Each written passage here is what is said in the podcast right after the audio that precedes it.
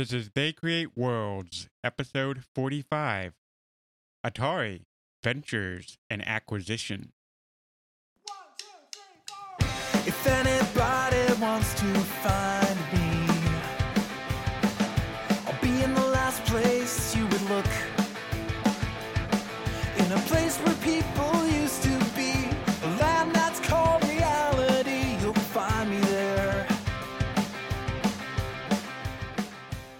Welcome to They Create Worlds. I'm Jeffrey and I'm joined by my co host, Alex. Hello. Hello from the past or the future. We don't know where. Because as we record this, we have not played our Atari because it has not become the day of its 45th anniversary. Hmm. but you, the great listener, you get to celebrate because you're listening to this after that fact. But that's not important. What is important is that Atari is crashing and burning. But it's not crashing and burning and taking the video game industry with it. Well, maybe it is because it's the entire video game industry. but it gets to do it again. That's right. When we last left this story, Atari, which had started as a partnership between Nolan Bushnell and Ted Dabney, was now a company in which Ted Dabney had been forced out. Nolan Bushnell was now chairman, and he had brought in a new professional management team to run the company. All this company did was saddle the company with corporate politics, poor communication across departments, and a complete lack of understanding on how a coin operated game should be built and sold. Don't forget bureaucracy. Always bureaucracy. Coupled with the fact that Atari had tried an international expansion that went rather poorly, We're blaming you, Japan.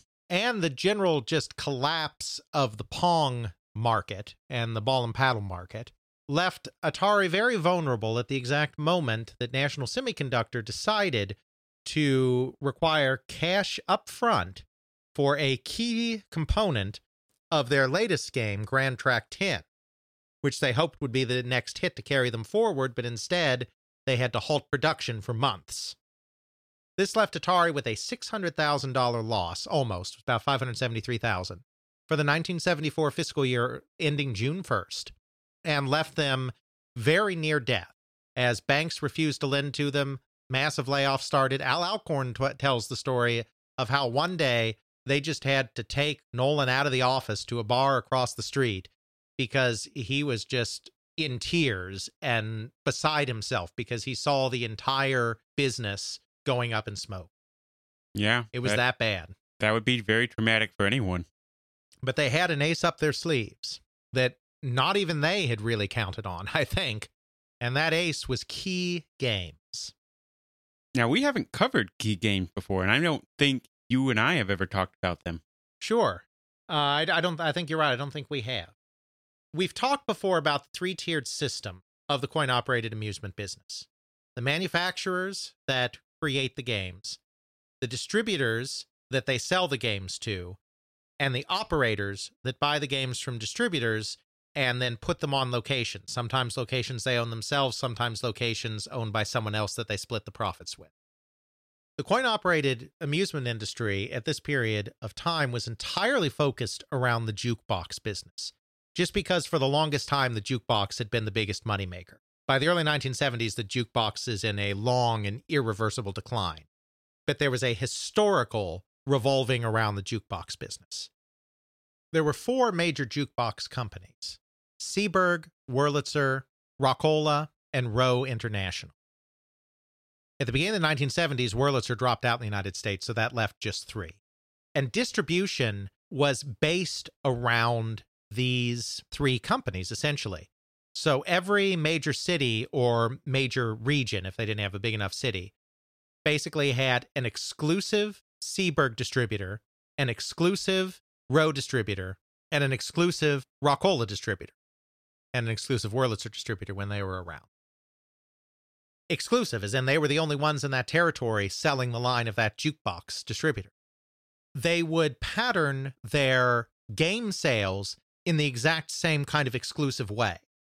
There were four major pinball companies, and really only three of them were huge, and then the fourth was pretty small compared to them Bally, Gottlieb, Williams, Chicago Coin.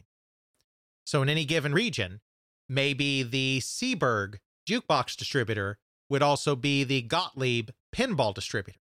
And he would be the exclusive distributor of Gottlieb pins in his area. So nobody could have more than a third of the market because usually operators would only deal with one distributor.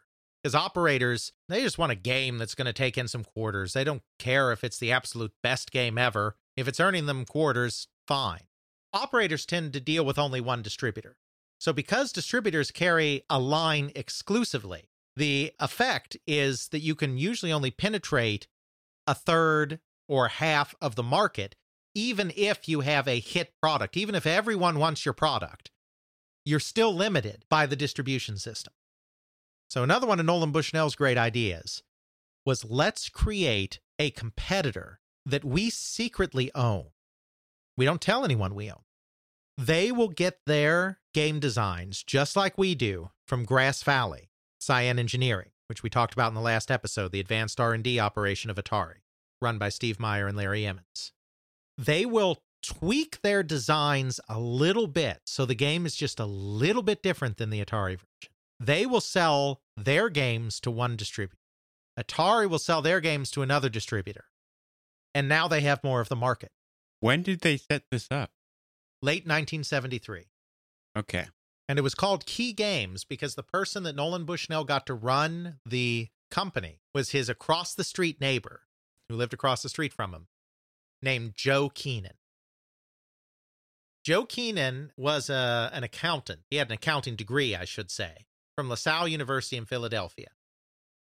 He went into the computer business as a salesman. He became an IBM salesman. He was a very ambitious guy. He left IBM because he realized he would never be president there, because IBM is a huge company. He realized his advancement in a ginormous company was limited. He went from IBM to a company called Applied Logic, a much smaller company, and worked for them in New Jersey. They made him their Western regional sales manager. So that moved him to California. And he was opening up computer centers for Applied Logic on the West Coast. That was kind of his job. Bushnell knew him because they were neighbors. And he was a very good salesman and a very good businessman. He had a far better grasp on business than Nolan Bushnell or any of Nolan Bushnell's engineering friends that were running Atari.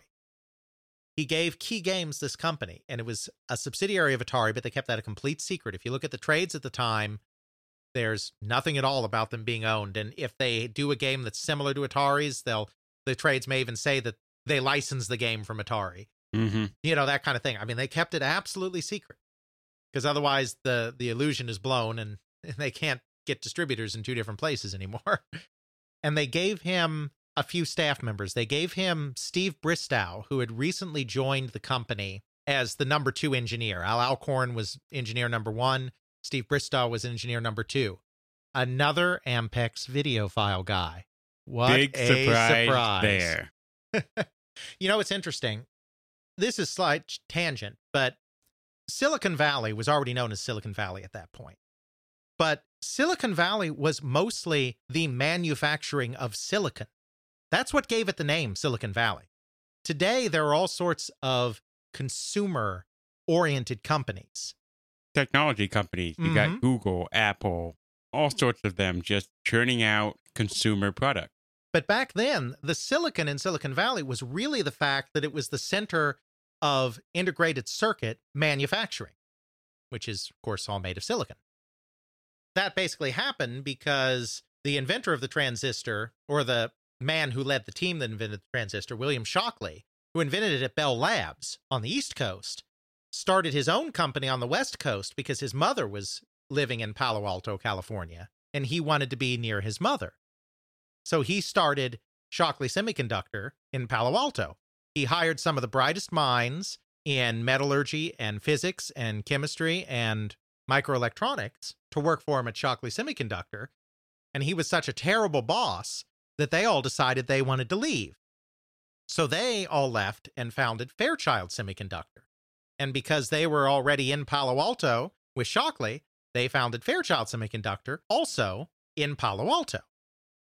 Then Fairchild became the spawn of basically every semiconductor company of any importance in the world because Robert Noyce and Gordon Moore got fed up with Fairchild and founded Intel. Jerry Sanders founded AMD. He had worked there. Charlie Sporck moved National Semiconductor, which was actually founded on the East Coast. It was in trouble. They hired Charlie Sporck out of Fairchild to revive National Semiconductor, and he moved the company to California, to Silicon Valley. So you had all of these chip manufacturers, and that's where the name comes from.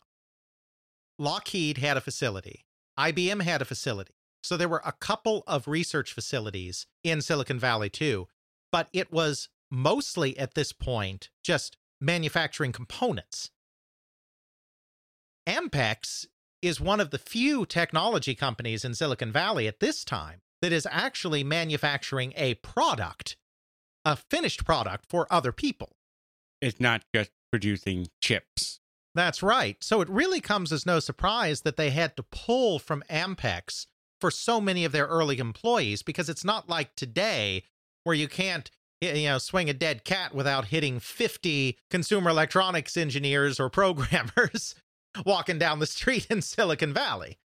It wasn't that kind of silicon back then, so to speak. So they kept pulling from the people they knew.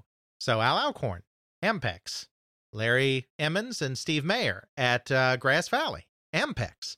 Now Steve Bristow, Ampex. Steve Bristow was very bright. He unfortunately just passed away, beginning of last year, I want to say.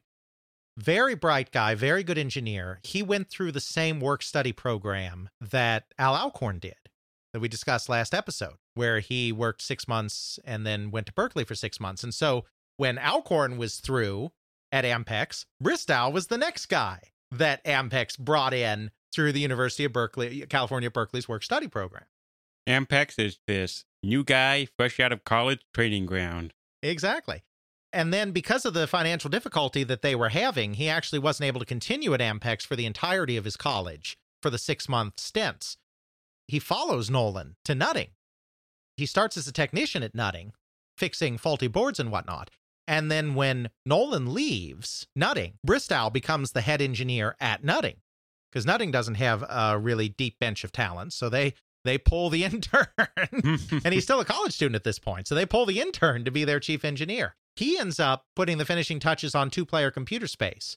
Uh, I mentioned that Nolan had been contracted to do that at the very beginning of Atari in the last episode. I neglected to mention that they decided not to use his version. So Atari did not get any royalties off of the two player computer space that Nutting did, in fact, release in 1972. But Bristow put the finishing touches on the two player version of Computer Space that they did release. Then his work stint was done. So then he went back to school. And while he finished up school, his last six months of school, he collected the coins on the Atari coin op route. This is obviously before they sold it to Ted Dabney. So he had lots of contact and lots of connection with Nolan Bushnell already. And so when he finally graduated from college, they hired him to be engineer number two with Al Alcorn. And so then when they created Kee Games, he became the head engineer of Kee Games. And Bill White, who I briefly mentioned before, who was running operations at Atari for a while, he then became the CFO of Atari briefly, but then they moved him to Kee Games to be the finance guy. And they took a guy named uh, Gil Williams, another Ampex guy, who was a manufacturing guy, and they put him to be the manufacturing guy at Kee Games. So they built a whole team at Kee Games based on the second stringers at Atari, but they were still very talented people. Second stringer in this case does not mean they weren't good. And, you know, had Joe Keenan there to run it. You know what this sounds like? What? You have Atari. It's trying to bring in this new age of video game, the Foundation. Hmm. You have Kee Game, which is this secret ally that is the second foundation. Atari, the first foundation, falls to the mule, i.e., financial crazy of people coming in. The second foundation secretly saves the day. I like it. I really like that. Just like Foundation versus Second Foundation 2, turns out all the smart people were at Kee Games Yep. because Joseph Keenan was actually a really good administrator and a really good salesman. He was really good at running Kee Games. And Steve Bristow, because he had worked for Nutting and had worked for Atari, he really understood coin operated games. So while Lloyd Warman was flailing at Atari, Steve Bristow was doing a very good job. They did not, to my knowledge, they released their own version of Gran Trak called Formula K. And my understanding is they did not have the same problems with their driving games that Atari was having. I could be mistaken, but they were a well oiled machine and they were making money.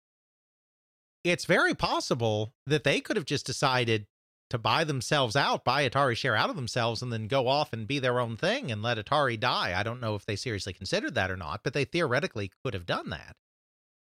They ended up saving Atari, and the main mover on that front was a fellow named Ron Gordon. Ron Gordon was a salesman, came up in the TV business, and then founded his own consulting business to help companies set up international sales, called a multinational corporation. He came to Atari, not the other way around. He just showed up on their doorstep one day in 1973 and was like, You've got a really hot product. Let me help you get it around the world. And so he became Atari's VP of International, but he was really an independent contractor through his multinational corporation.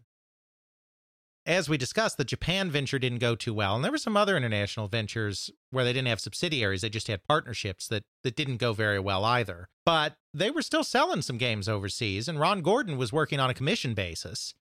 And so Ron Gordon saw his golden goose basically about to die and didn't like the sound of that. So he stepped in and he helped Nolan. Nolan is a wreck and Nolan isn't a good businessman and Nolan hates firing people. So Nolan was not well equipped to deal with the crisis and his management team is clueless. And, you know, they let Wakefield, the president, go after the disastrous 1974 results. Gordon steps in. Gordon claims he was president of Atari for a time I'm not sure if he ever officially held the title of president, but even according to Al Alcorn, he basically acted like the president, even if he didn't have the title. He cleaned house on the executive staff, fired all of these Hewlett Packard people and whatnot that Bushnell couldn't fire himself because he's terrible at that kind of thing. He personally went to the banks and worked out arrangements to get some money for Atari through the banks. And most importantly, he convinced all the parties involved to merge Atari and Kee into one company and have Joe run that company as president. Joe because he knows what he's doing. That's right. So a few things happen then. Al Alcorn comes back from his leave of absence, which Ron Gordon is, my understanding, is also instrumental in, and redesigns Gran Trak so that it doesn't need that national chip anymore and that it's better engineered, works better in the field, etc. Gran Trak becomes a huge hit, 10,000 unit kind of huge hit. Joe Keenan comes in and provides kind of the steady leadership that the company needs. And then Kee Games, which continues to exist as a subsidiary, even though they're merged, Kee Games kind of still exists a little bit, in part because there's still some of this exclusivity stuff. Mhm. And so they want to have a separate Kee line. It's sort of like they took the uh, cloth off of the hidden ally relationship there and then made it more cemented together. But Kee comes up with a new game that really takes the market by storm called Tank. Tank is on the 2600, it's basically what they call combat. So hmm you're familiar with it. Yeah, And I own a guy's- copy of that one. Yep. Tank was the brainchild of Steve Bristow, who we mentioned before. He liked the idea of computer space and space war, more space war than computer space. This idea of two guys fighting each other, trying to shoot each other, score the most points.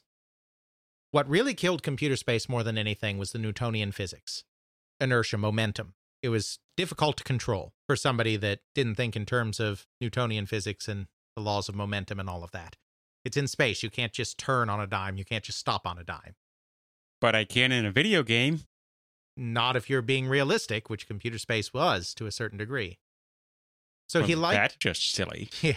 So he liked that idea, but he wanted to ground it, literally. He wanted something far easier to control. So he chose tanks. And he chose a dual joystick control scheme because he had driven a caterpillar in his youth, where, you know, you pull them in different directions to, to rotate, pull them in the same direction to yeah, move. I'm, I'm very direction. familiar with that. I used to ride on one of my uncle's farms, what's called a Mad Max, and it's a six-wheeled amphibious vehicle. So you pull both levers towards you, you go forward. Mhm. If you push both levers ahead, you go back, and then you do one or the other, and then that set of wheels moves, and the other set of wheels don't do anything, and that's how you turn left and right. Exactly. Bristow had driven a caterpillar as part of a, a summer job or whatever in his own youth. And so he came up with a dual joystick control scheme for this tank that functioned exactly the way that, that you say. And of course, it's on Earth, so the momentum stuff isn't a problem. He came up with the basic idea, and then he gave it to a new engineer named Lyle Rains to finish implementing. Lyle Rains developed a maze that the two tanks would navigate through, and also put RAM into the game. The first time an Atari game had random access memory, so that there could be mines dotting certain parts of the maze as an additional obstacle. And then they had this new game called Tank that was a one on one dueling game where you control a tank and you try to shoot your opponent's tank more often than he shoots you. Tank becomes a massive hit. It sells something like 15,000 units before it's done. I mean, it's huge. It's so big that it breaks exclusivity. It's so popular and people want it so much, and nobody else has anything like it because it's not getting cloned, that multiple distributors are willing to take it and ignore exclusivity on it. And that's kind of the beginning of the end of exclusivity. It doesn't disappear overnight. But starting from that point, video game distributor exclusivity really starts to go away because you get more and more unique video game concepts that, even though there is a lot of cloning in video games, not every concept gets cloned. And so it gets to the point where if you don't have this big hit or you don't have that big hit, you're just in trouble.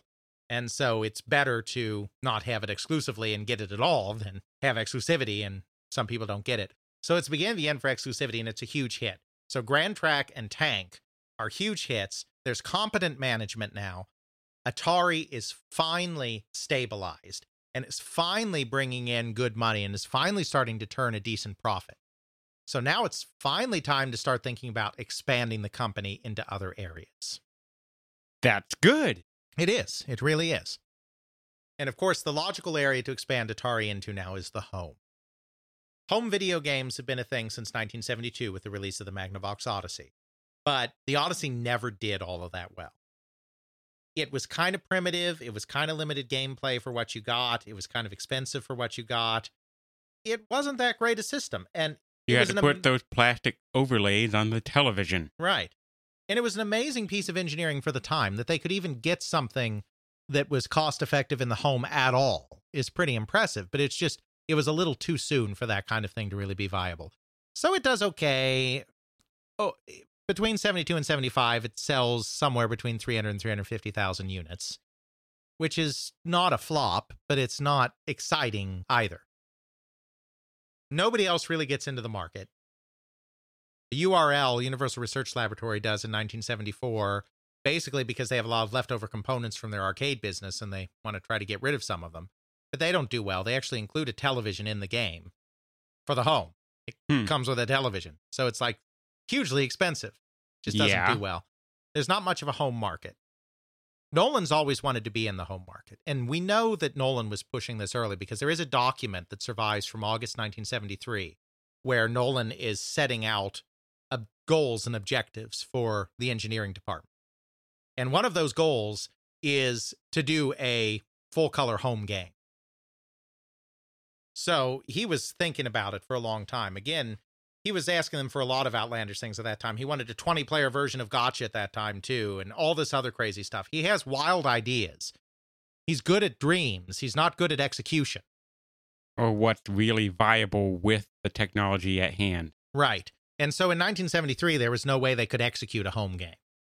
But now that the company is stabilizing here in 1974, they kind of can think about executing a home game. And the other thing is that at this point, we finally have the first large scale integration circuits arriving on the scene, LSIs. These are circuits that integrate uh, so many transistors on a single microchip that you're now talking about a single chip that is powerful enough to do a broad range of applications. We're not talking a microprocessor quite yet. We're not talking about something programmable as a chip. But we're talking about a chip sophisticated enough that you could theoretically do a full video game, a simple one, on that chip. Arcade games at the time are all TTL technology using lots of chips. It's integrated circuits, but they use lots of chips. The Magnavox Odyssey is diode to transistor technology, which means it's not using integrated circuits. It has transistors in it, it's still digital, but it's using a combination of transistors and diodes, and there's nothing, there's no integrated circuits in it.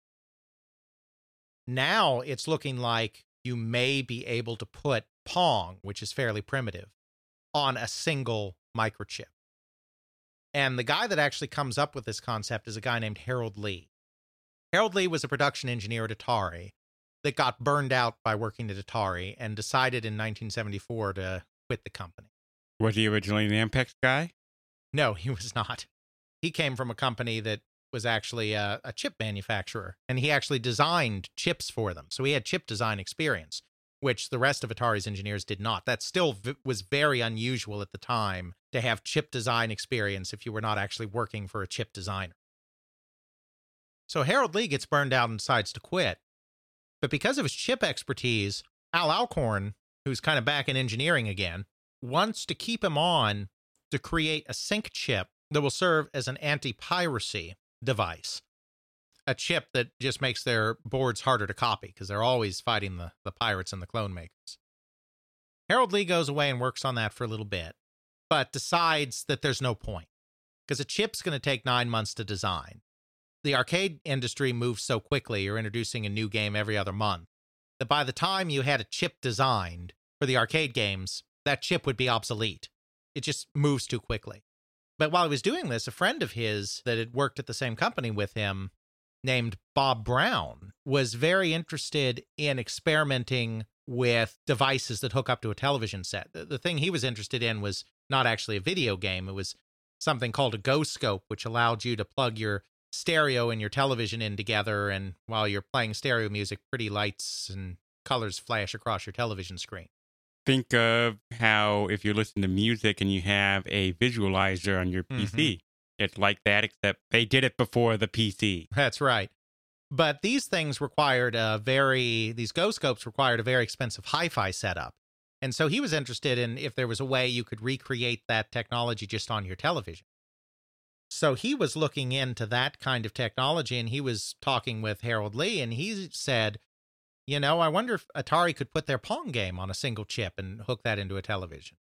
Harold Lee was like, yeah, maybe. And so then they took that to Al Alcorn, and Al Alcorn was like, yeah, hey, maybe. And then they took it to Nolan, and Nolan was like, yeah, that sounds fun, but, you know, do it, but don't spend too much money on it. You know, just kind of a skunk works. Now, I have to pause and say again that there are multiple versions of the story of how Home Pong was conceived. three people and three stories. Oh dear. So we don't have a definitive one with this. So we have three stories we have to hear. Bob Brown says basically what I just told you that Harold Lee was working on the sync chip and he was interested in this Go Scope thing. And he came to Harold Lee and said that wouldn't it be great if Atari could do this? Al Alcorn says that he gave Harold Lee the project to do the sync chip. And then Harold Lee came back to him with the idea of doing Pong on a chip. Harold Lee says that when he left Atari, Al Alcorn told him to come up with a Pong on a chip idea and do that as an independent contract. Al and Bob's stories meet on several points. Al says Harold was working on an anti piracy sync chip. Bob Brown says Harold Lee was working on an anti piracy sync chip. Al Alcorn says that Harold Lee came to him with the idea. Bob says it was his idea first, but he does say that it was him and Harold Lee that brought the idea to Al. Harold Lee, who actually designed the chip, is the only one that says he's not the one that came up with it, that Al Alcorn told him about it, and he makes no mention of the piracy chip.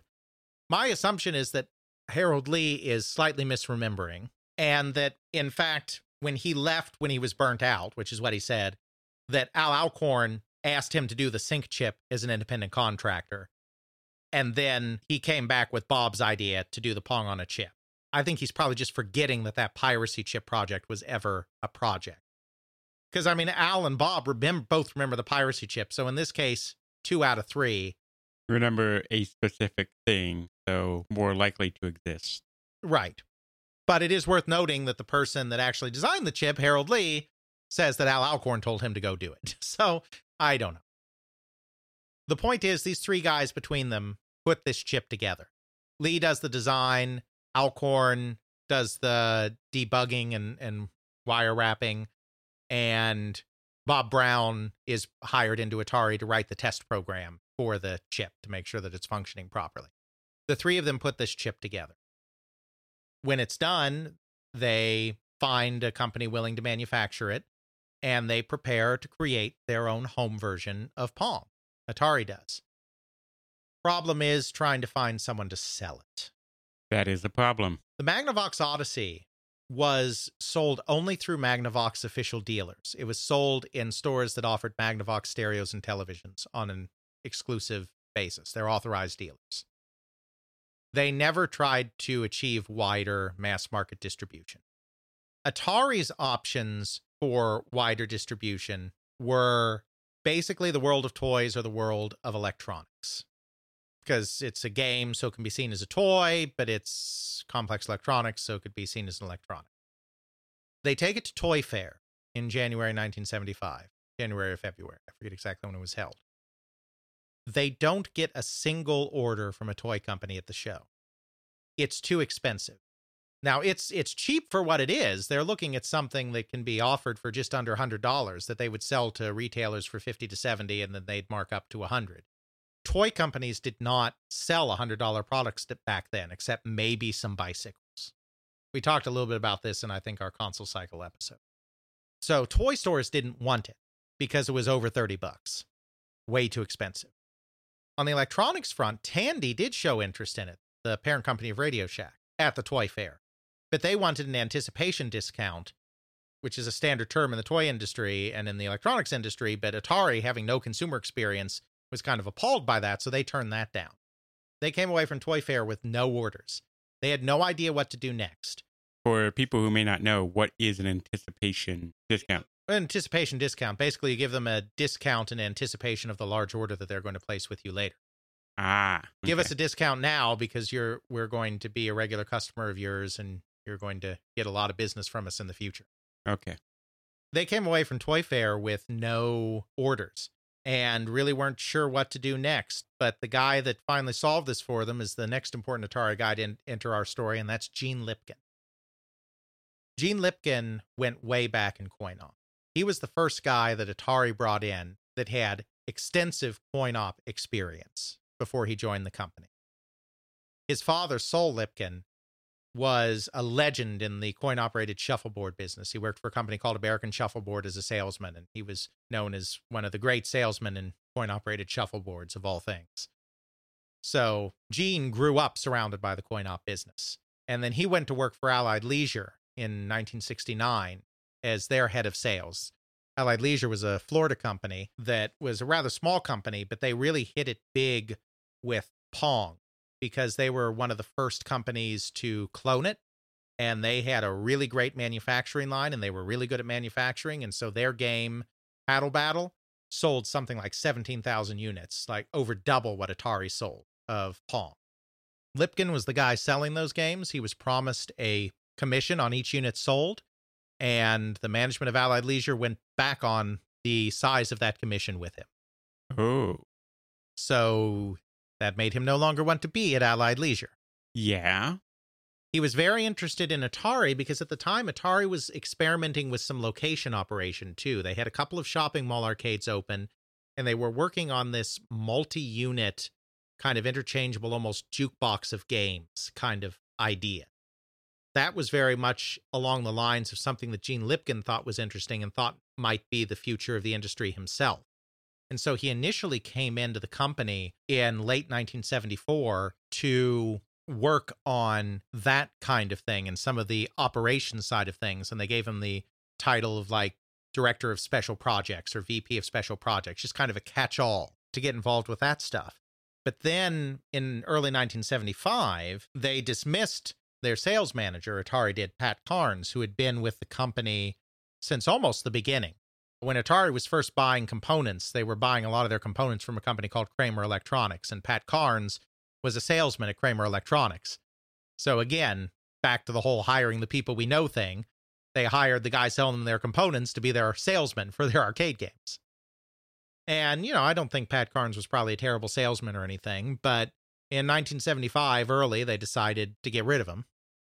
So they elevated Gene Lipkin to the position of vice president of sales and marketing because he had extensive coin op sales experience, which also meant that he was in charge of getting this thing shepherded through the home. So Lipkin decides that since they didn't get any toy companies, they would go to what at the time was the largest retailer in America, Sears. Sears, everyone's favorite retailer, That's right. except not for much longer. No. and it's not really Sears anymore because they were bought by Kmart. Well, yes. and- Kmart was the surviving entity. Yes, Kmart was the surviving entity, but they changed the parent company to Sears because Sears was a more recognizable name. Exactly. And the Kmart Sears thing is going down in flame as we speak. Yes, it is. Anytime soon, that entire thing's probably going under. You know, it's funny. Uh, and this is a complete tangent. But of course, Sears, before it was a department store company, was a mail order company. Sears was the Amazon of its day. In the late 19th and early 20th century, they sent a catalog out all over the place, and people could mail order everything, all the way up to and including houses. You could mail order a house from Sears. The Sears catalog is legendary. The kids always wanted their Sears catalog for Christmas. Right, because obviously the Sears catalog persisted even after they established department stores. But I mean, when they were very first established, they were a mail order business based around that catalog. They were literally the Amazon of their day. Yep. So it's kind of sad that the company that was once the Amazon of their day didn't realize when the time came that they needed to be the Amazon of today. Yeah. With the global power that Sears had at the time, if it were to have become Amazon or done something akin to Amazon, it would be and it's and more it's, powerful today. Right, and it's and it's kind of sad that they could not remember their own heritage because they essentially were Amazon Mm-hmm. in 1900. Yep. Amazon will probably go down in flames at some point in a hundred years or so Right, when and- unless- something else transitions. Unless they adapt. I mean, some Yeah. companies adapt to new stuff and other companies don't. And Sears is definitely a company that didn't adapt. But in the 1970s, they were the largest retailer in America. They were huge. Yep. And so Gene Lipkin cold calls Sears and he calls the television department because that's logical. mm-hmm. Television department is not in any way interested. It's kind of funny. Sears television department wasn't interested in the Odyssey back in the day either. Before Sanders Associates, Ralph Baer's company, made the deal with Magnavox, they were courting all of the TV manufacturers in the United States, including Warwick, which was the exclusive manufacturer of televisions for Sears. Warwick thought it was a really cool idea, and so they helped arrange a meeting with Sears. And the Sears guy was basically like, I don't want my department to turn into a babysitter. You know, he knew they'd have to like demonstrate the product to get people interested in it. And he didn't want people to just leave their kids in the television department and just play the game all day, Mm-hmm. discouraging fine, upstanding adults from entering the department and buying television. So Sears' television department, this is probably a different guy by this point because it's several years later, but Sears' television department had a history of not being interested in video games. But the television guy knew that there was one guy in Sears that was actually very interested in the uh, video game, and that was a sporting goods buyer named Tom Quinn. I think we discussed this in our console cycle episode. In the fall and winter, the sporting goods department became a ping pong table, pool table, rec room kind of department.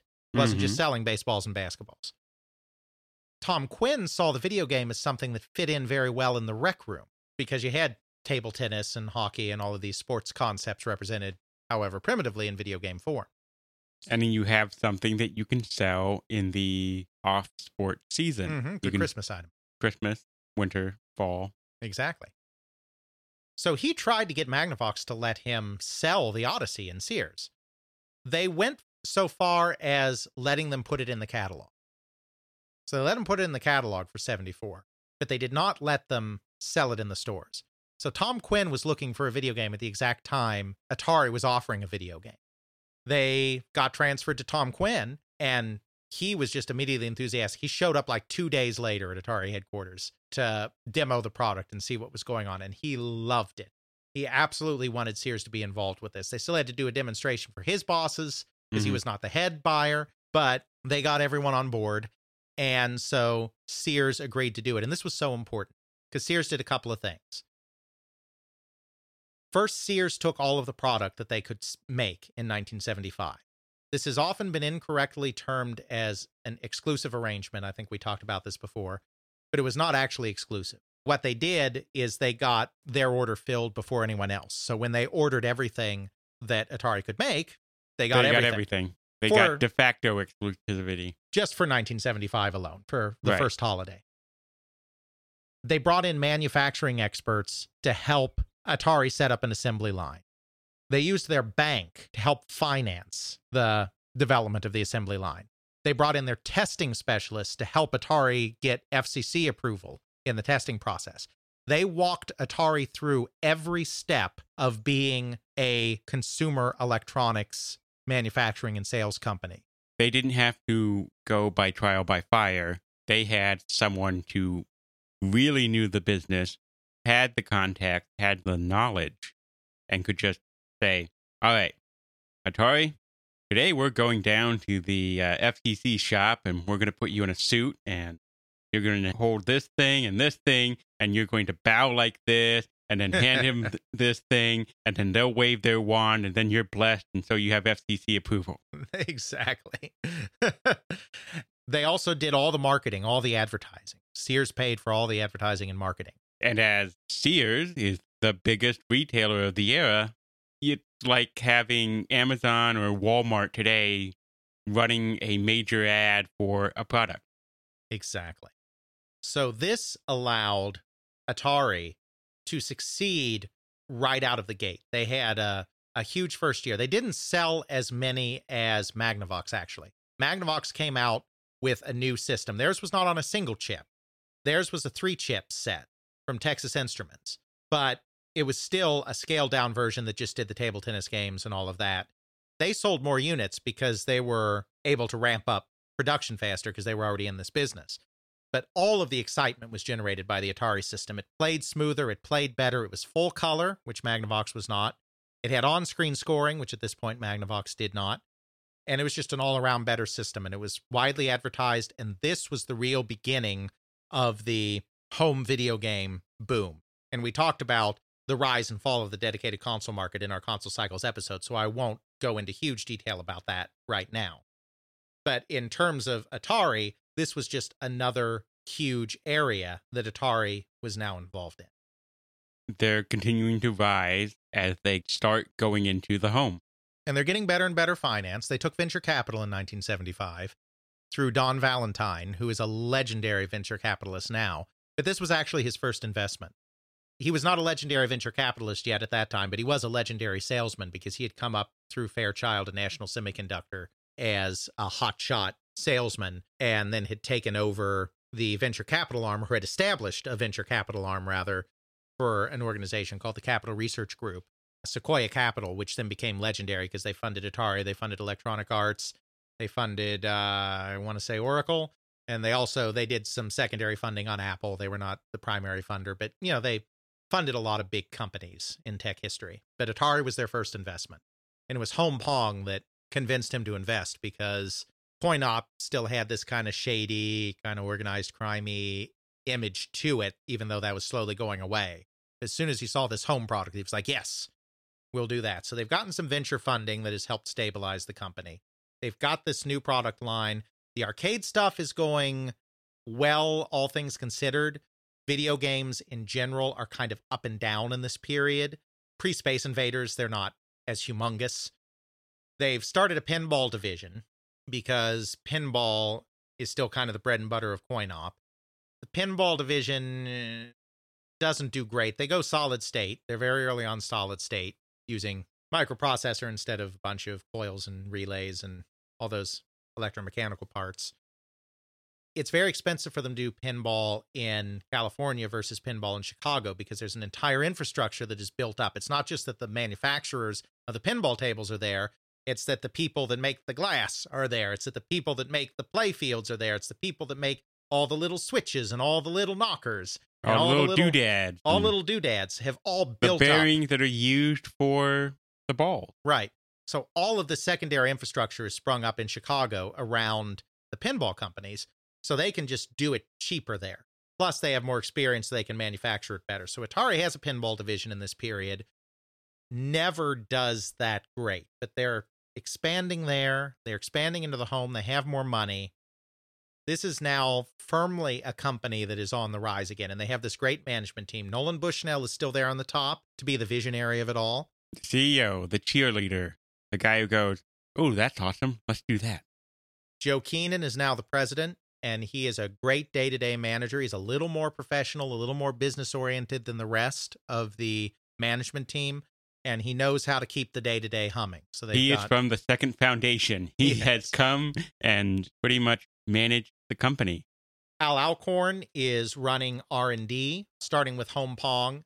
He's running research and development. Grass Valley's reporting into him. He's a guy that is excited about new technology and understands the potential of new technology and is never afraid to take a risk. You know, he joined Atari because he figured it'll be fun for a couple of years and then I'll just get a real job. He's not afraid of failure, which is a good guy to have in charge of R&D because he's willing to take a chance on crazy things. You have Steve Bristow now. Now that the two companies have merged, Steve Bristow is running engineering. He's an experienced coin op engineer now, so he knows how to get stuff production ready and get stuff so that it it performs well out in the field. You got that. Gene Lipkin, with his extensive coin op experience, is running sales and marketing. He really knows what he's doing. He's a good schmoozer. He's good at meeting with all the distributors, making them feel comfortable, making them take product, even when sometimes maybe they don't want to take the product. You know, just very solid all around. You got a dream team. Mm-hmm. So obviously Atari's gonna rise and rise and rise in the glory and the glorious empire it is today. Well, it did for a while. The problem was that even a well financed Atari, which they kind of are now, is still an Atari that is burning through capital at a faster rate than it needs to to be able to push forward. The new home market, which stands to be their more lucrative market, is a market where it is very seasonal. You are only selling this product in the three or four months running up to Christmas. It's not a year round product because it's so expensive. It's not like today where I can go down and buy an Xbox, a PlayStation, or whatever.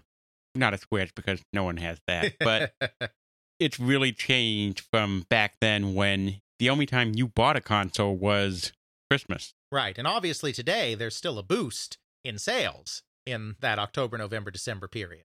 Yes. But it is not quite so stark. I mean, you basically did all of your sales of a dedicated console in the Christmas season.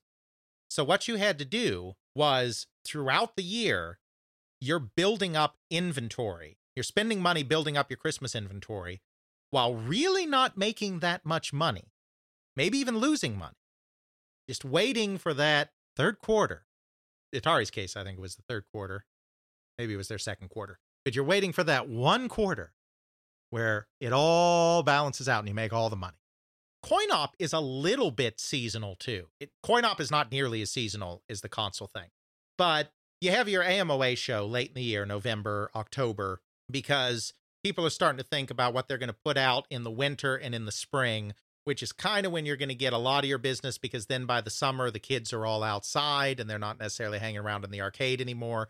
If you're someone that runs a boardwalk or an amusement park, then maybe summer's your time to shine but it's a bit of a slow period. So you kind of get your sales in that winter and spring, take a bit of a break in the summer, and then see what's coming out new in the fall and order again for the next cycle. So it's not nearly as seasonal because you do get some year round sales, but they're both kind of seasonal businesses. So Atari is having to invest a lot of money at various times and then wait for that money to pay off, particularly in consumer. And the dedicated po- console business is a really cutthroat, difficult business because a lot of companies come in, flood the market. The gameplay is fairly simplistic, so you have to come up with something new.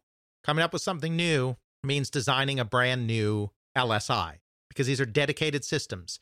We don't have consoles with cartridges or That's right. cards or chips or something. It's the whole thing. So every time you have to design a new design a new chip, which takes R&D and it takes time, and it's time you can't necessarily afford because the industry's moving so quickly. Atari is unique amongst the major players in that they're doing their own chips. They're unique that they have the in-house expertise. You know, Coleco is using the uh, General Instruments Pong on a chip that we talked about in our console cycles episode. Magnavox is using the Texas Instrument stuff it's contracted. It's also using the Pong on a chip stuff. The other major companies don't have their in-house chips. So Atari has that advantage because they've built up a microelectronics department, which by this point is run by Bob Brown, who had written the test program, that is able to create chips. They stole a bunch of people from National Semiconductor to do that. So they've got that advantage. But it does mean a lot of R&D and a lot of time.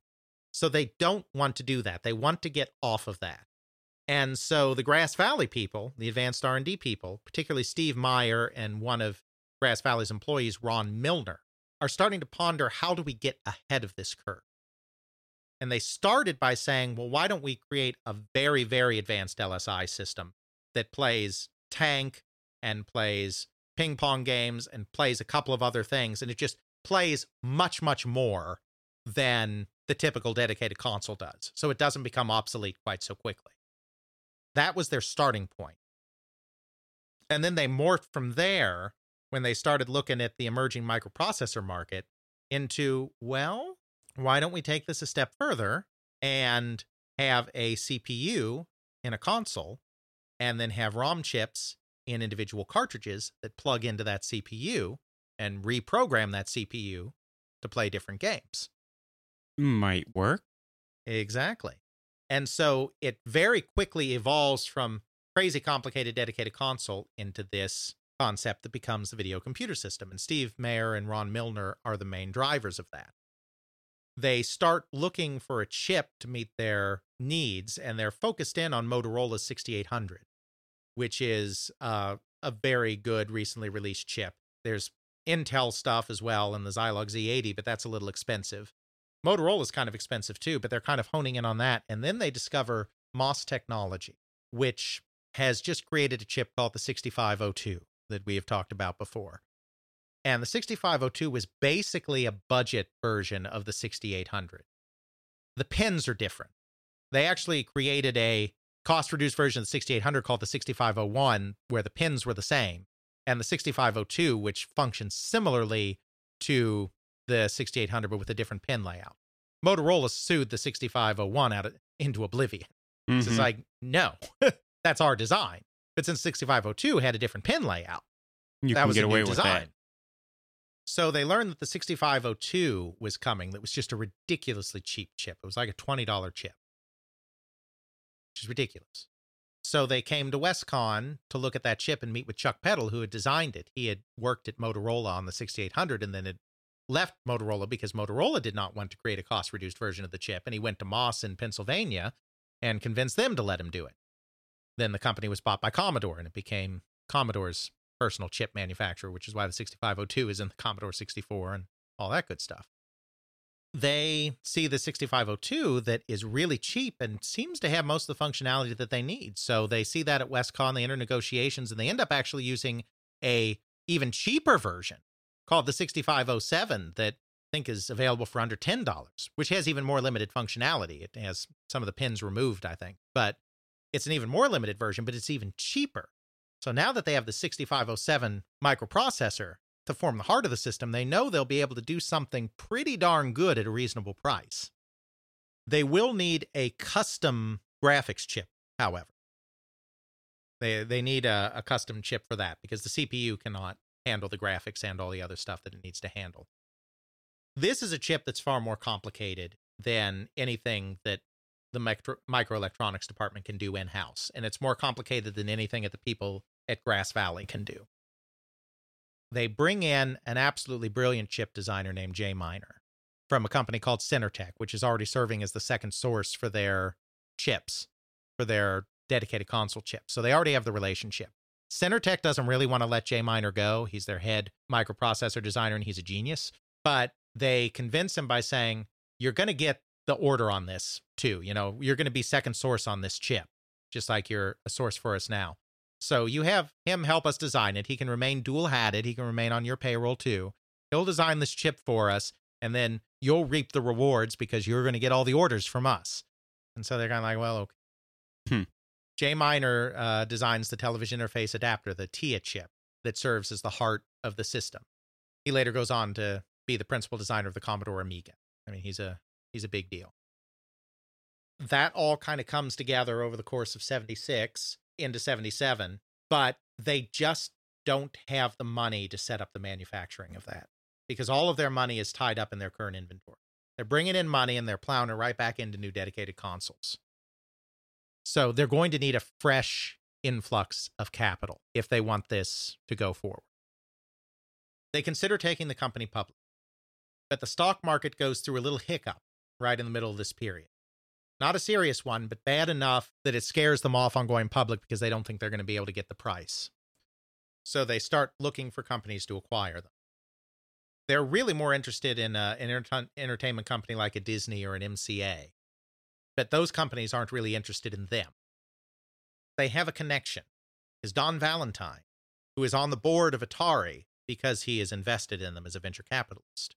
He is the venture capital arm for Capital Research Group, which has analysts and whatnot. It's an analyst company. And Gordon Crawford at Capital Research Group has become really interested in and really close to Warner Communications. Now, we've talked about the Warner purchase already. I don't need to go into Steve Ross's background and Warner's background again because we talked about that in our Atari brand episode. Right. But I hadn't brought up that connection before. So that's the connection that gets them going. So Gordon Crawford goes to Manny Gerard at Warner on behalf of Atari. Manny Gerard, who we talked about a little bit before, was an entertainment analyst, considered one of the best analysts in his field, a real financial whiz, and a guy that really understood entertainment, and had been brought into uh, Warner, into the office of the president, to look for new areas that the Warner Communications conglomerate could expand into, new companies they could acquire. So when Gordon comes to Manny with this company, he's intrigued right away. And so he goes out and takes a look and he falls in love with the VCS. He sees this as a product that could be absolutely huge. And so he convinces Warner to do the deal and he takes the lead on doing that deal, which uh, concludes in late 1976 for $28 million. Warner buys Atari lock, stock, and barrel and provides the funding that they need to be able to launch this video computer system product, the VCS, in the fall of 1977. And thus starts the dual headed situation of the Atari infrastructure and the Warner Communications empire. That's right. Though in the beginning, there's not that much oversight really from Warner. They're mostly just letting Atari get on with what they're doing because they're already impressed with what Atari has going. The management seems reasonably competent. We have the Dream Team. That's right. And they've got this hot new product they're getting ready to launch. So they basically let them roll with it, which it ends up being a mistake. Atari is doing very well for itself and is even doing well for itself in this consumer market, but the VCS is a whole nother order of complexity and they screw the manufacturing up. There's really no other good way to put it. They have some quality control issues in the first year. More importantly, they build it too long. They're building all the way through December 24th. That's way too late to be building. They didn't mean to. Production got delayed. So they had a nice rollout. I've talked to Malcolm Kuhn, as I said, who was the director of sales for the consumer division at this time. They had a rollout all in place. They knew that they weren't going to be able to manufacture enough to meet all demand. So they, at the Consumer Electronics Show in July, they put an allocation system together and allocated consoles based on availability and based on how well they thought the retailers would do with it, how important the retailer was to them, etc. They had an allocation system all in place. They had a manufacturing schedule all in place. Manufacturing falls behind you should really stop manufacturing by about December 10th or so, because that's about your last shot to get inventory shipped to stores in time to still be bought before Christmas. They go too long. They sold out of their inventory of, of what they allocated in advance. But then it turned out that when they kept pushing the manufacturing back, that they couldn't sell everything through because there was stuff left over after Christmas. Then there were some quality control problems in that initial batch.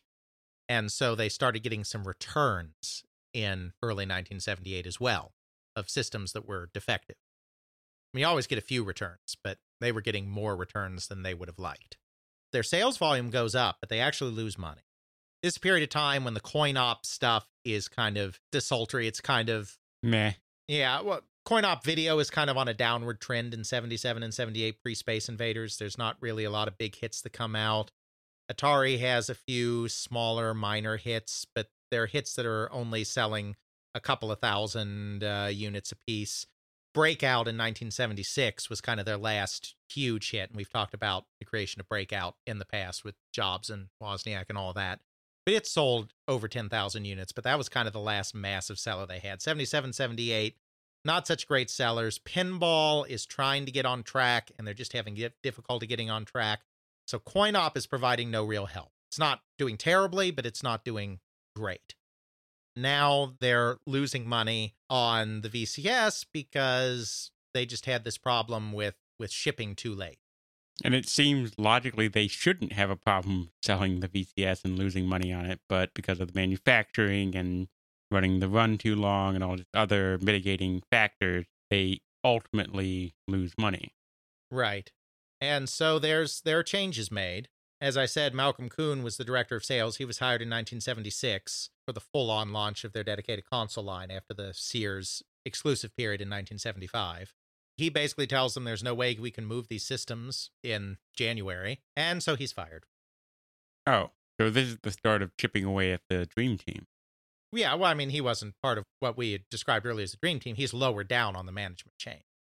But it might conceivably be the start of it. But he's fired for that reason. And Warner decides that they need to bring in some better management and some better equipped management into the company to right the ship a little bit. They start looking for a consultant that can come in and look over the consumer business, put some procedures in place in the consumer business, and get this thing back on track the head of book publishing division at Warner, a guy named Bill Sarnoff, tells them that he thinks the only guy that's really up for that job is a former classmate of his in the textile business named Ray Kassar. Because obviously the textile business completely relates to the home video game console business. Well, let's take a couple of steps back here on that.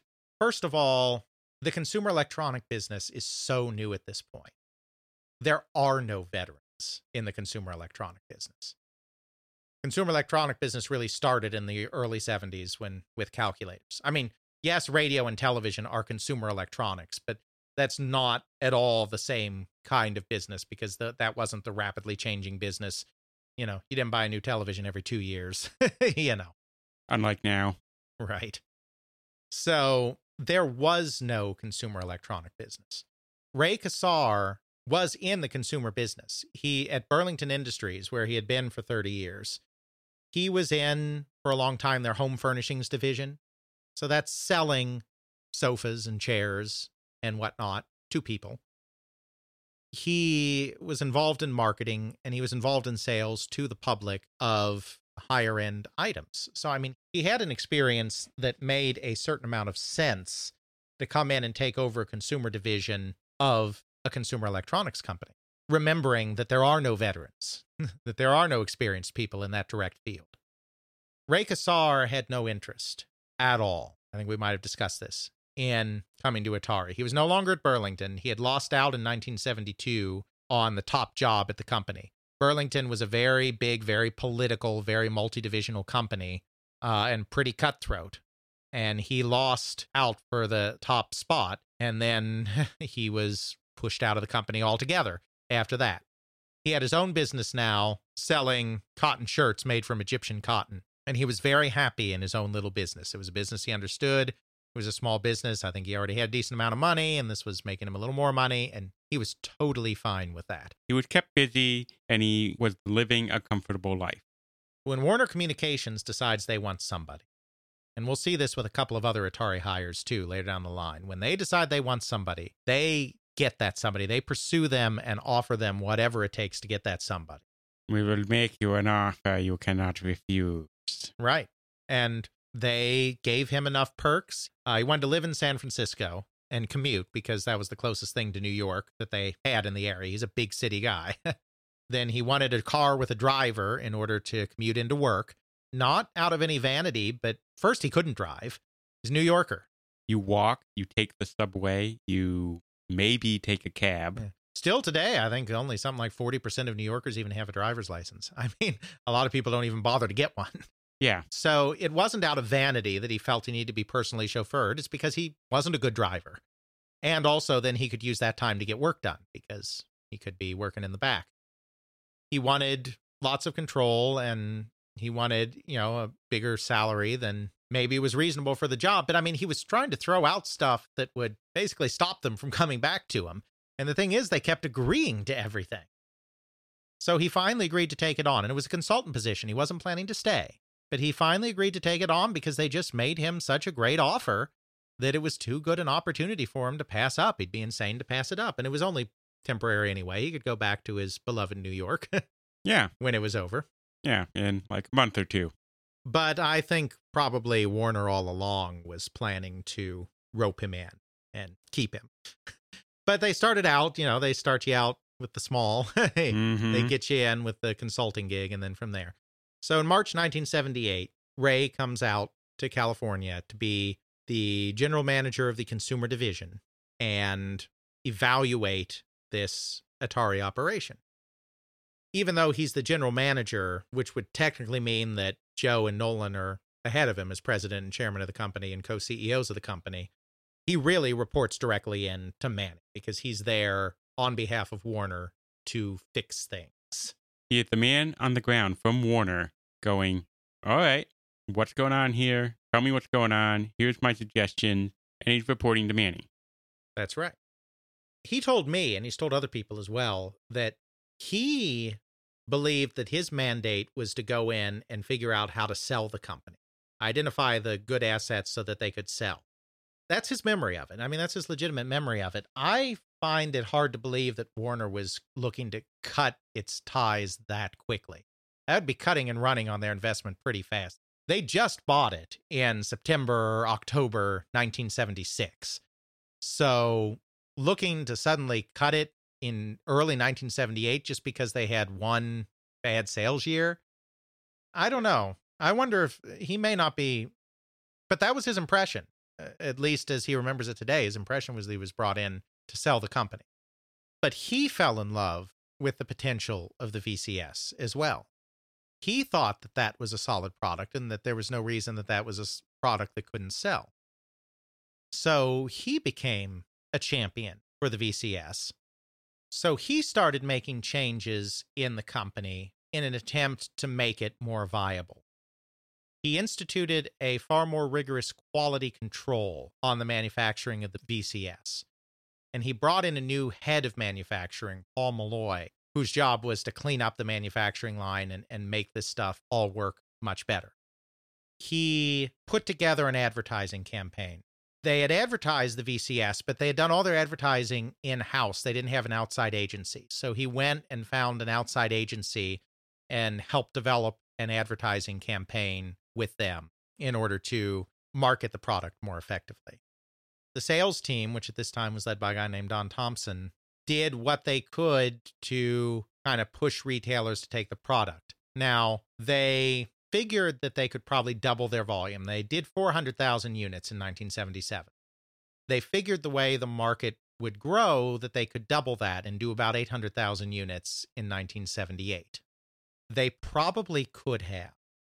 The problem was, which I think we've discussed before, is that at this exact moment, the dedicated console market was completely collapsing because the programmables were taking over the high end of the market the deeply discounted units that were a year old and were more simple were taking over the low end of the market.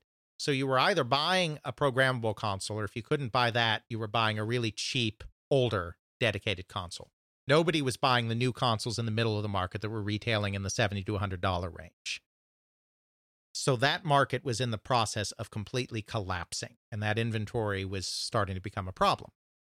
At the same time, the electronic handheld game business, these simple LED games that Mattel had spearheaded in 1977 with Mattel Football, were starting to really take off. They were cheaper, they were simpler, but they were still selling well, and toy buyers were probably a little more comfortable with that because it was a cheaper product and they were more comfortable with cheaper products. They were never really, toy buyers were never really sure in this period what to do with that whole video game thing. That was a little bit dicey, which is why department stores were such an important part of the selling of things like Pong in the beginning. So retailers have come to believe that the video game market is not going to grow. Retail buyers have decided that the dedicated consoles are on their way out, the electronic handhelds are on the way in, that there is a certain segment of the population that's more well off that will certainly still buy some of these programmable consoles, but the market is not really going to grow. So retailers resisted buying inventory in 1978. So, of those 800,000 systems that Atari got manufactured under this new, more efficient, more high quality manufacturing line that Paul Molloy has put together, they sell 500,000 of them or so through to retailers. Leave 3,000 left. Sitting in warehouses. And they've got dedicated product that's starting to pile up in warehouses too, because that's just not selling to anybody anymore. This is a bit of a problem. It looks like Atari is once again, even though its sales keep increasing, Starting to go down. they're going to lose money again. Not huge amounts of money, but they're going to lose some money. So this puts the Warner management in full on crisis mode. Nolan and Joe have not been around as much since they sold the company. They got their stock options, they got their money, they're they're doing well. They're not keeping their eye on the ball as much because it's not their baby anymore. You know, it's Warner's, even though they're still managing it. And they've got a little bit of financial flexibility now. They don't get all of their money up front, but they've got some money up front. So it's one of these things where there's a trade show, and then maybe you take a week of vacation the week before the trade show and a week of vacation after the trade show. You're not in the office as much, you're disappearing a little bit, and you're not keeping your eye on the ball as much. They're a little worried about that. You've got this continuing kind of malaise in the coin op business. Gene Lipkin's very good, and his team is very good. And coin op's not losing money, but it's just, it's not driving forward in a big way either. It's not bailing out the consumer division.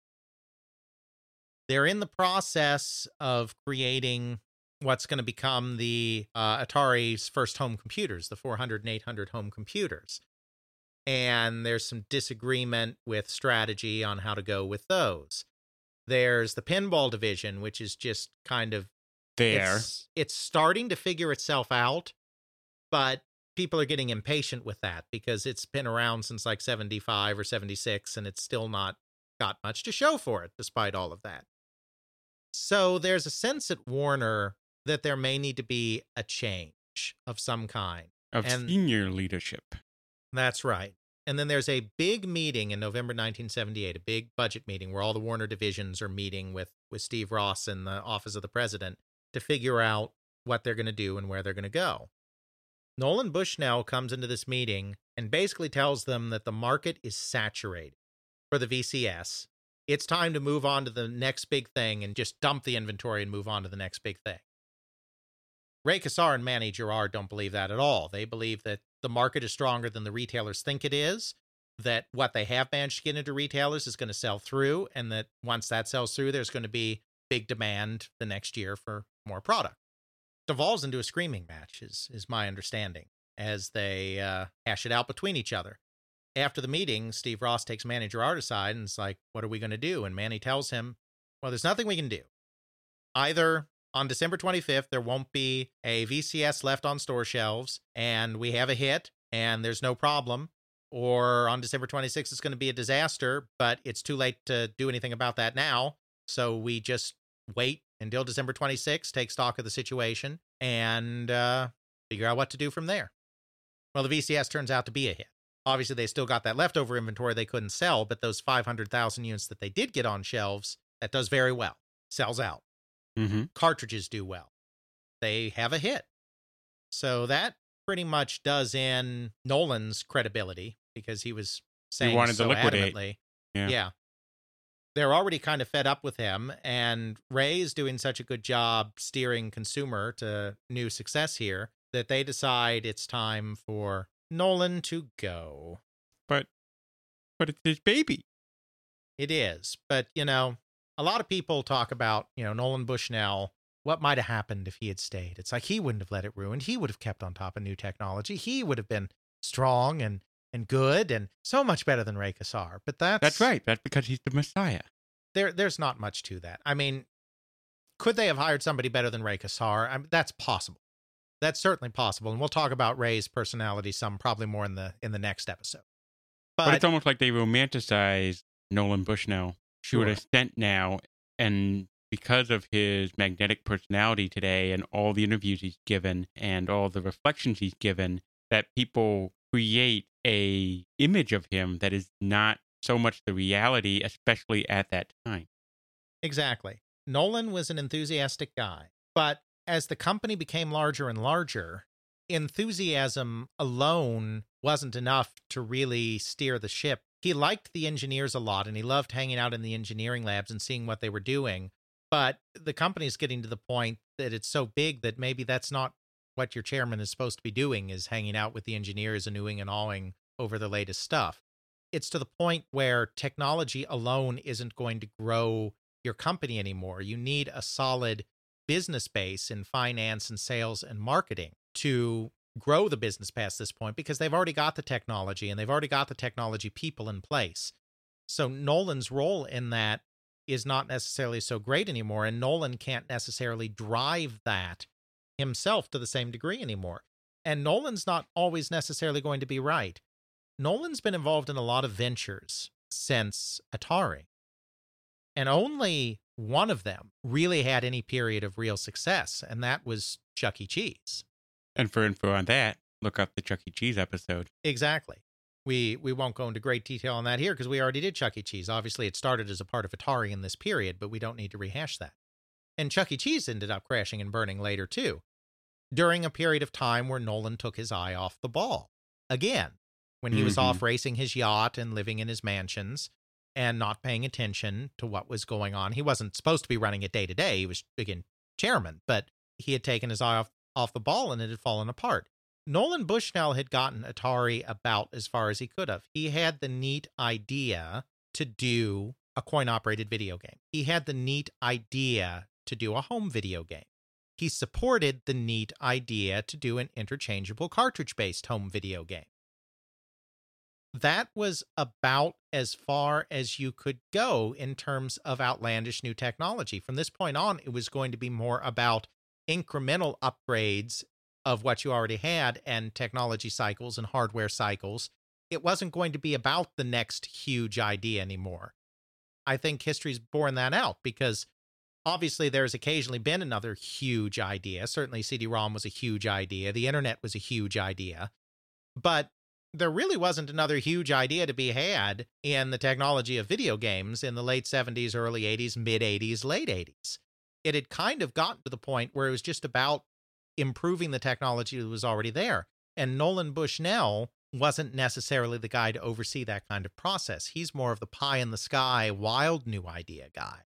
And all the wild new ideas he tried in the 1980s, whether it be robots or GPS, which obviously eventually paid off big, but not during the time that he was working with it, or whatever else that that he tried to do, none of it really worked out. So clearly, it was probably time. He was less engaged in the company.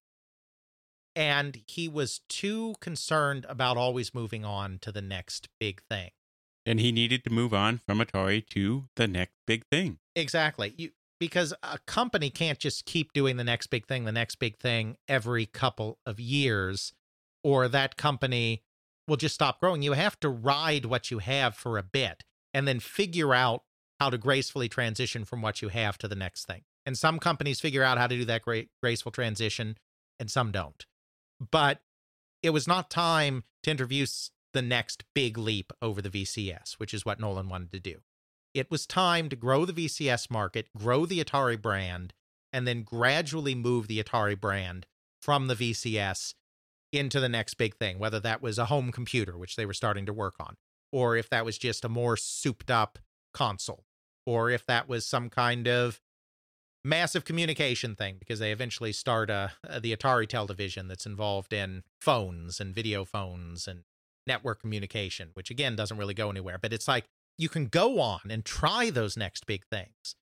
But right now, you need to grow the brand you have and stabilize the brand you have. Up to this point, Atari grew into the next big thing by taking the next big financing step. They got venture capital shortly before entering the home game business. They were acquired by a larger company before getting into the VCS business. Well, now they're already owned by a major new publicly traded company. There's no place else to go to get that next huge level of financing. At this point, you have to grow your business. You have to grow it so that you internally have the money to start investing in your own pie in the sky projects. There's Nolan's- no more shortcut. and Nolan's way was not going to get them there. I sympathize with Warner for firing, and it was a firing. Nolan likes in interviews to say that it's hard to tell whether I was fired or I quit, but either way, neither of us wanted me to be there anymore. Well, that's fine, except that uh, the copy of the letter has surfaced where Manny Gerard fired him, basically saying, "You are you are terminated, sir. Good day." so he he was fired. Though I think it is true that his enthusiasm was also waning because of this situation. I don't think he's lying about that. It's just he he didn't quit. He was fired. I think that under the circumstances it was probably A good thing. justified and a, and a good thing. So he was fired. Joe Keenan was kicked upstairs and became the new chairman. He didn't last long. He didn't stay long, but he was not dismissed at the exact same time Nolan was. Ray Kassar became the new president of the company. And then when Joe Keenan left just a few months later, Ray Kassar also took over the chairmanship of the company. That is kind of the beginning of a whole new era of the company that's probably the best place to, to stop this current episode because now we're going to be getting into a whole new paradigm, a whole new manager, a whole new management style, and a drastic reshaping of the company. Yeah, this is where things become crazy. It's during this era where we have the big video game crash. It's really important we want to spend a whole episode really detailing this era, this time, and the ultimate huge rise of Atari and fall. It's the final light of Atari. We will see you next time on They Create Worlds for Part 3, the Ray Kassar era. Check out our show notes at tcwpodcast.podbean.com, where we have links to some of the things that we discuss in this and other episodes. You can check out Alex's blog at videogamehistorian.wordpress.com, email us at tcwpodcast at gmail.com, and follow us on Twitter at tcwpodcast. Intro music is Airplane Mode by Josh Woodward, found at joshwoodward.com forward slash airplane mode, used under a Creative Commons Attribution License. Outro music is Bacterial Love by RoleMusic, found at freemusicarchive.org, used under a Creative Commons Attribution License.